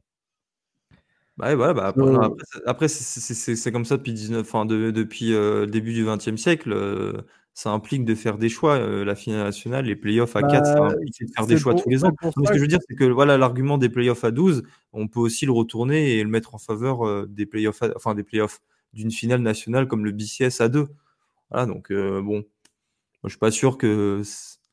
Là, cette année, on se dit que les playoffs à 12, ça va être bien euh, parce qu'il y a six superbes équipes. Mais euh, l'an dernier, on n'avait pas six superbes équipes. Il y a deux ans, il n'y avait pas six superbes équipes. là, ça nous va bien parce que de circonstances, bah ouais, c'est vrai que ça collerait plutôt pas mal. Mais qui nous dit que ce sera pareil l'an prochain? Qui nous dit que ce sera pareil dans deux ans? C'est pas question de superbes équipes, c'est question de superbes équipes et de très bonnes équipes et d'upset et tout ça. Toi qui cherches les upsets, etc. Moi, je trouve que justement, c'est. Je cherche les upsets, mais pas en niquant euh, le collège football. Mais il n'y a, y a, rien en fait. Bah, en March Madness, ça nique pas le, ça nique pas le collège basketball. Et... Bah, non, parce que la March Madness, c'est le collège basketball. Mais ça se trouve. Bref, en tout cas, là, là, on, Dans 30 ans, tes playoffs à 12, c'est le collège football, c'est le collège football, tu vois. C'est l'identité du collège football. on se penche sur un autre débat. Moi, ce que j'aimerais, ce dont j'aimerais quand même traiter, donc c'est que, comme, comme vous le savez, les auditeurs, Michigan va affronter Alabama. On a vu la réaction des joueurs de Michigan au moment de l'annonce d'Alabama. Au... Et ça prouve bien que Florida State n'allait pas faire un match-up, tu vois. Ah, c'est les vrais perdants. Ils sont pas bien. Ils étaient pas bien au moment de l'annonce. Ah ben oui, mais parce que justement, Michigan, ils auraient été trop contents que ce soit Florida State parce que sur le terrain, il n'y aurait pas eu match. Il n'y aurait pas eu match. Ils auraient, euh, ils auraient affronté une équipe qui a que un running game euh, avec un QB qui, qui convertit 30% euh, de ses passes. Ah, frère, évidemment que tu es bah, content. moi, ça me rappelle, moi, ça me rappelle Michigan, justement. Une bah équipe qui, Michigan, joue Michigan. Ça aurait été un match genre, similaire de part et d'autre. Une bonne défense. Michigan qui joue Michigan, Michigan, ils sont contents parce que. voilà. mais là, tu stacks la boxe, tu mets 8 mecs dans la boxe et c'est bon, tu vois. Mais là, ça va jouer à Alabama. Attention à Michigan. Hein attention à Michigan qui, peut se faire éclater. Et l'autre match, en tout cas, ça va être des ah, matchs. Les gars, je, veux bien que Michigan, il n'y ait pas une unanimité folle, mais il faut pas exagérer non plus, non? Bah, L'année dernière, tu aurais pu dire exactement la même chose. Au final, ils ont perdu face à TCU. Donc, moi, j'attends, j'attends toujours de voir. J'attends un Michigan. J'attends toujours de voir, les gars. Ça fait, ça fait trois saisons d'affilée qu'ils gagnent 12 matchs par saison. Euh, et, ça, fait qui font, et qui font quoi en playoff ça fait trois ans qu'ils battent euh, Ohio State. Et qui font quoi en playoff et, alors, et Ohio State, est-ce que ça fait pas trois ans face à une équipe historique Ils perdent face Ohio State, au Georgia 2021. Ohio State, ça fait pas trois ans que c'est décevant. Ah oui, mais, ah, bah, non, mais en fait, moi, ce qui m'énerve, c'est de toujours vouloir dire ce qui va dans son sens. Mais non, mais Michigan, ça fait, ça fait deux, enfin, deux ans, parce que là, ça sera la troisième année, qui se casse la gueule en playoff. Et à un moment donné, je suis désolé, j'attends de voir. J'attends ils se cassent pas la gueule, ils ont ils sont cassés la gueule une fois. Bah deux. Et l'année d'avant deux fois. Ah bah excuse-moi, donc euh, en fait quand tu perds euh, Georgia face à Georgia 31-14, tu te casses la gueule. Bah 31-14, il y a non-match, sachant que je crois qu'à mes souvenirs, c'était dans le, dans le garbage time qui, qui marque leurs 14 points. Donc euh, excuse-moi, mais il y a c'est non-match. Non, je suis désolé.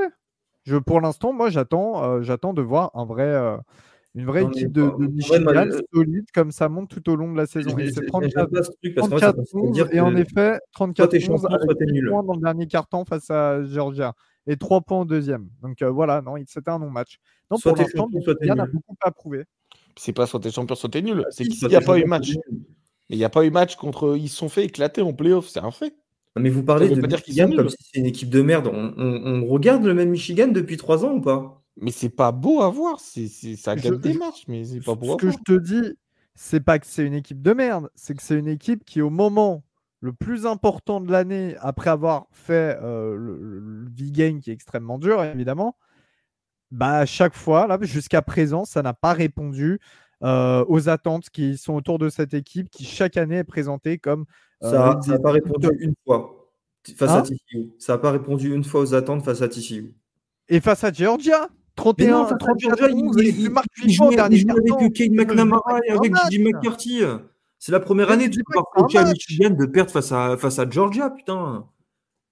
Mais c'est mais, mais un non-match quand tu perds avec dignité, tu perds avec dignité. Quand tu perds, quand tu te fais ouvrir pendant 4 cartons, c'est un non-match. Que ce soit Georgia, que ce soit n'importe quelle équipe dans le pays, alors. un non-match. Oh, pitié. Non, mais je trouve. Ah, arrête de faire ton Daniel Riolo là avec le. Mais non, je sais pas de Riolo. Mais c'est pas ça, c'est qu'à un moment, genre, faut arrêter de défendre. Quand une équipe se chie dessus, faut arrêter de la défendre. C'est tout. L'équipe, elle s'est chiée dessus pendant deux ans. J'ai le droit de pas y croire pendant, pour la troisième année. Après, très bien, s'il gagne. Non, je dis pas pas y croire. Je dis qu'il y a une différence dire que Michigan, enfin, que Michigan a du mal dans les matchs importants et Michigan va se faire éclater par Alabama. Tu vois, je pense qu'il y avait un un juste milieu à trouver entre, euh, entre ces, deux, ces deux takes, non? Bah alors, euh, c'est que Michigan euh, perd d'un touchdown face à Alabama. Là, ça sera le juste milieu, en effet, par rapport à ces deux dernières années. Ce qui est quand même bien différent de Michigan va se faire éclater par Alabama, non? Oui, mais moi, j'ai pas la certitude. j'ai absolument pas la certitude que Michigan va se faire éclater par Alabama. J'ai juste dit que les, joueurs de Michigan euh, étaient un peu dégoûtés, avaient, euh, de l'appréhension par rapport à ça. Évidemment, tu as de l'appréhension de jouer à Alabama plus que Florida State dans l'état euh, dans l'état où est la QB situation du côté de, de FSU. Mais à côté de ça, ils vont aussi affronter un des Alabama les plus faibles de ces dernières années, il faut dire ce qui est. Et euh, ça laisse, ça laisse euh, beaucoup d'espoir pour Michigan tout de même. Michigan est l'équipe numéro une du pays, tout ça. Moi, seulement ce que je dis, c'est que dans les moments importants, Michigan, quand on y croyait à peu près, euh, c'est pas passé. C'est même très mal passé pour le coup. Euh, cette année, on va voir. Donc c'est pour ça que je vais pas vendre la peau de l'ours avant de l'avoir tué. Tout, simplement. C'est aussi simple que ça. Et non, je fais pas le Daniel Riolo, j'en ai rien à faire. Tu peux m'appeler Hervé Penaud plutôt, s'il te plaît. Bref. je crois qu'on a tout dit, les gars. Non. Non, on n'a pas dit que j'étais déçu. Euh, non, je, je, pense qu'on peut finir sur ça, mais il reste quand même des super beaux matchs à, à, jouer, quelques, quelques ball games qui vont être intéressants, notamment le, Georgia-Florida State. Tu peux dire les balls du Nouvel An, s'il te plaît? Ouais, du coup, on a le, le ball du Nouvel An le plus, le plus important. Euh, qui est le, New York Six, euh, enfin, qui est la, demi-finale pour le, collège football, qui est le Texas contre Washington au Sugar Bowl. Euh, du coup, moi, j'ai pas les heures américaines, enfin, les, les heures européennes. On, fera un épisode prévu des bowls. Et ouais, ça doit être, ça doit être à 2h, 2h45 du, du matin.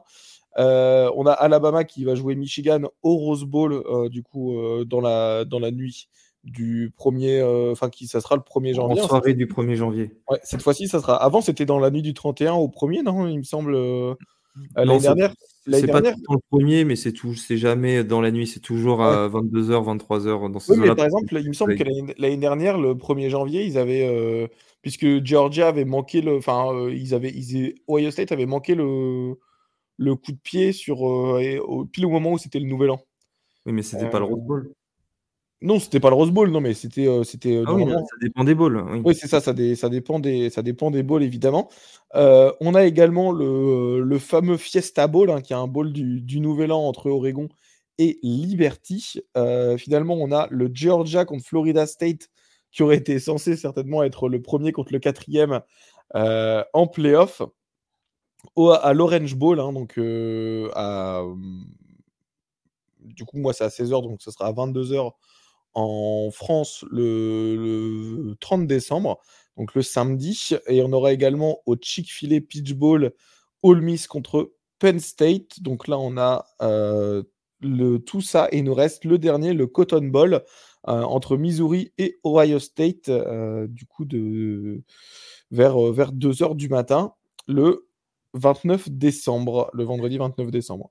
On euh, reviendra pour euh, la preview de tous les bowls. Il y a aussi un très joli euh, Arizona-Oklahoma, un NC State-Kansas State, un Rutgers Miami. Ouais. Il y a, oui, bon, là, Oregon State Notre-Dame au Sun Bowl. Tu as un Auburn Maryland qui sera très joli aussi. Par exemple, bah, tiens, ce, ce, genre de match, notamment le, le Oklahoma-Arizona, à mon avis, il va y avoir peu de opt-out, tu vois, parce que tu n'as pas des joueurs qui, euh, euh, ont plus à gagner à jouer ce match que, euh, que, ne pas le jouer. Je pense que ça va être des beaux matchs assez intéressants avec de, la, la, compétitivité.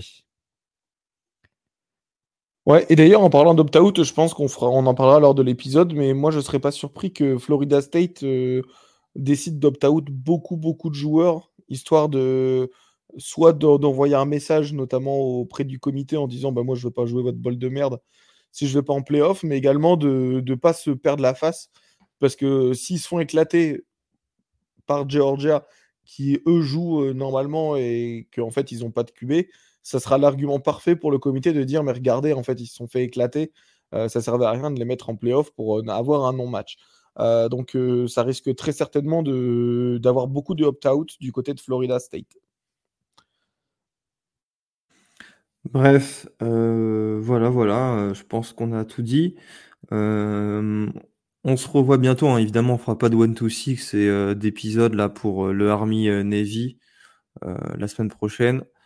donc je pense la prochaine fois, que l'on se verra, ça sera pour, la preview des bowls. Il y aura encore beaucoup de choses à dire parce qu'il y a 42 bowls, dont, les demi-finales de playoff, le Sugar et le Rose Bowl. Sur ce, moi je vous dis à bientôt. Merci Robin et Elio d'avoir été là et voilà. Très beau, très belle ball season à, vous tous. Merci ouais, bonne, bonne, bonne, season à tous. Salut Gus, salut Robin, salut tout le monde. Merci. Ciao.